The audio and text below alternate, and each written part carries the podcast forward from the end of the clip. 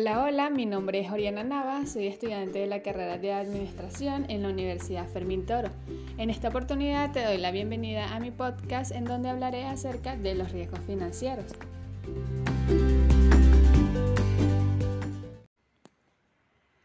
Como primer punto, hablaré acerca de la volatilidad de los tipos de cambio en la moneda. Para poder entrar en materia es importante comprender qué es la volatilidad. Por ende, la volatilidad es la fluctuación o la amplitud de los movimientos respecto a las medidas de un activo en un periodo de tiempo. En otras palabras, la volatilidad trata de cuantificar la variabilidad o la dispersión de un activo respecto a su tendencia central. Es decir, ayuda a diferenciar un activo financiero estable de uno que no lo es. De esta forma se comprende que está relacionada con la materia, pues la volatilidad es utilizada principalmente como medida de riesgo del activo, puesto que cuanto más volátil sea un activo, mayor riesgo tendrá. Por otro lado, los tipos de cambio representan el valor de la moneda nacional en términos de moneda extranjera, aunque es evidente que existen diferentes formas de determinar este valor. Consiguientemente, la volatilidad de los tipos de cambio en la moneda representan las fluctuaciones, pudiéndose entender en este momento y bajo este contexto como inestabilidad a las cuales se ven sometidas las distintas monedas a nivel mundial, en comparación con monedas extranjeras, siendo importante acotar que para fines prácticos generalmente se realizan, eh, se realizan relaciones con monedas predominantes en la economía mundial. Por otro lado, hablaré un poco acerca de las técnicas de cobertura contra el riesgo. Esto hace referencia a las estrategias mediante la cual se reducen o anulan las pérdidas procedientes de movimientos desfavorables en los precios de los activos y que consiste básicamente en la toma de una posición inversa en instrumentos financieros derivados. Esto sí te trata de una cobertura artificial respecto a la operación sujeta a riesgo con el fin de compensar en términos monetarios la posible depreciación. La cobertura puede ser natural o artificial.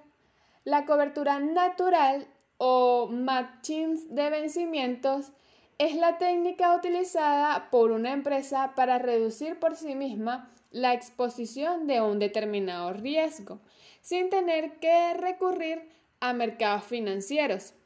Por otro lado, la técnica artificial consiste en la utilización de instrumentos derivados para la eliminación de un determinado riesgo que afecta a las posiciones que se mantienen al contado.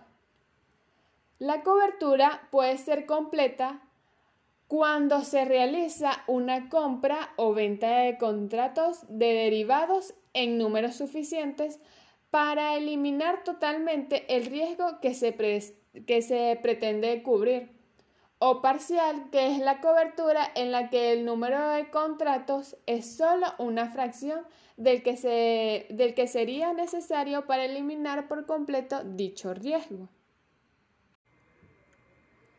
Como último punto y para finalizar, hablaré acerca del riesgo por la inflación internacional.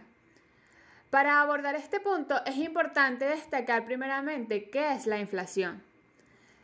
Este es un aumento generalizado y continuo en el nivel general de los precios de bienes y servicios de la economía.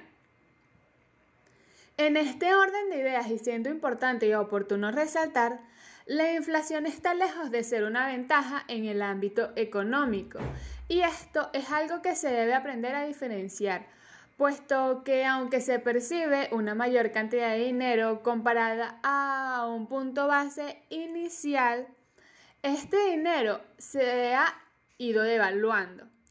Es decir, que ya no vale lo que solía. En este sentido, los efectos negativos de la inflación influye, entre otras cosas, la disminución del valor real de la moneda a través del tiempo, así como también el desaliento del ahorro y de la inversión, debido que se genera una incertidumbre sobre el valor futuro del dinero y la escasez de los bienes. A nivel internacional, la inflación funciona de forma similar al ejemplo anterior. Si la moneda nacional pierde valor, significa que los bienes y servicios extranjeros aumentarán su precio. Para efectos de financiamiento, si se estipula una tasa o tipo de cambio fijo, pueden dejar de percibirse ingresos, lo que puede repercutir de forma significativa para una de las partes. Es decir, para el caso del riesgo por inflación internacional, las empresas que tengan previsto un cobro futuro en divisas quedarán expuestas a un descenso en el cambio de la misma, lo que supondrá un ingreso menor, mientras que la que tenga que realizar un pago futuro estarán sometidas al aumento del tipo de cambio.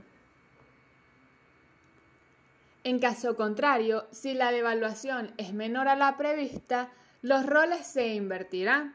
El acreedor percibirá mayor cantidad de dinero, pero aún así, y considerando que el deudor sea quien se encuentre bajo el escenario inflacionario a nivel local, seguirá viéndose empujado a desembolsar una cantidad mayor de dinero para poder cumplir con el compromiso financiero tomando en cuenta que indistintamente que la inflación sea mayor o menor a la prevista, sigue siendo inflación, solo que en mayor o menor proporción.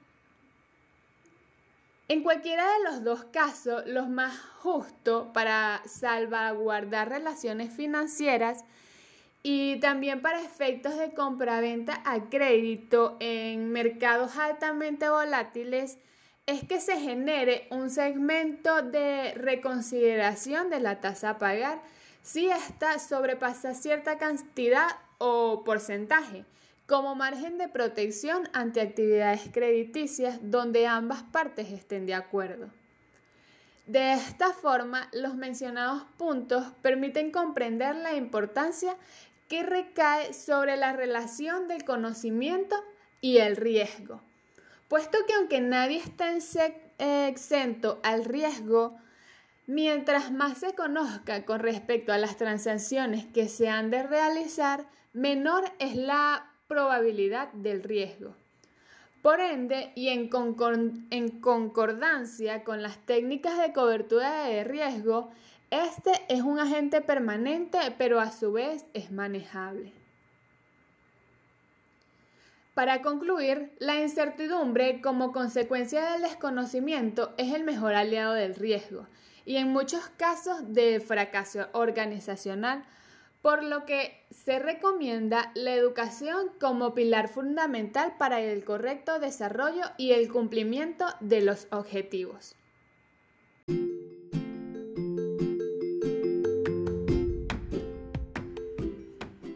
Muchas gracias por su atención. Hasta una próxima oportunidad.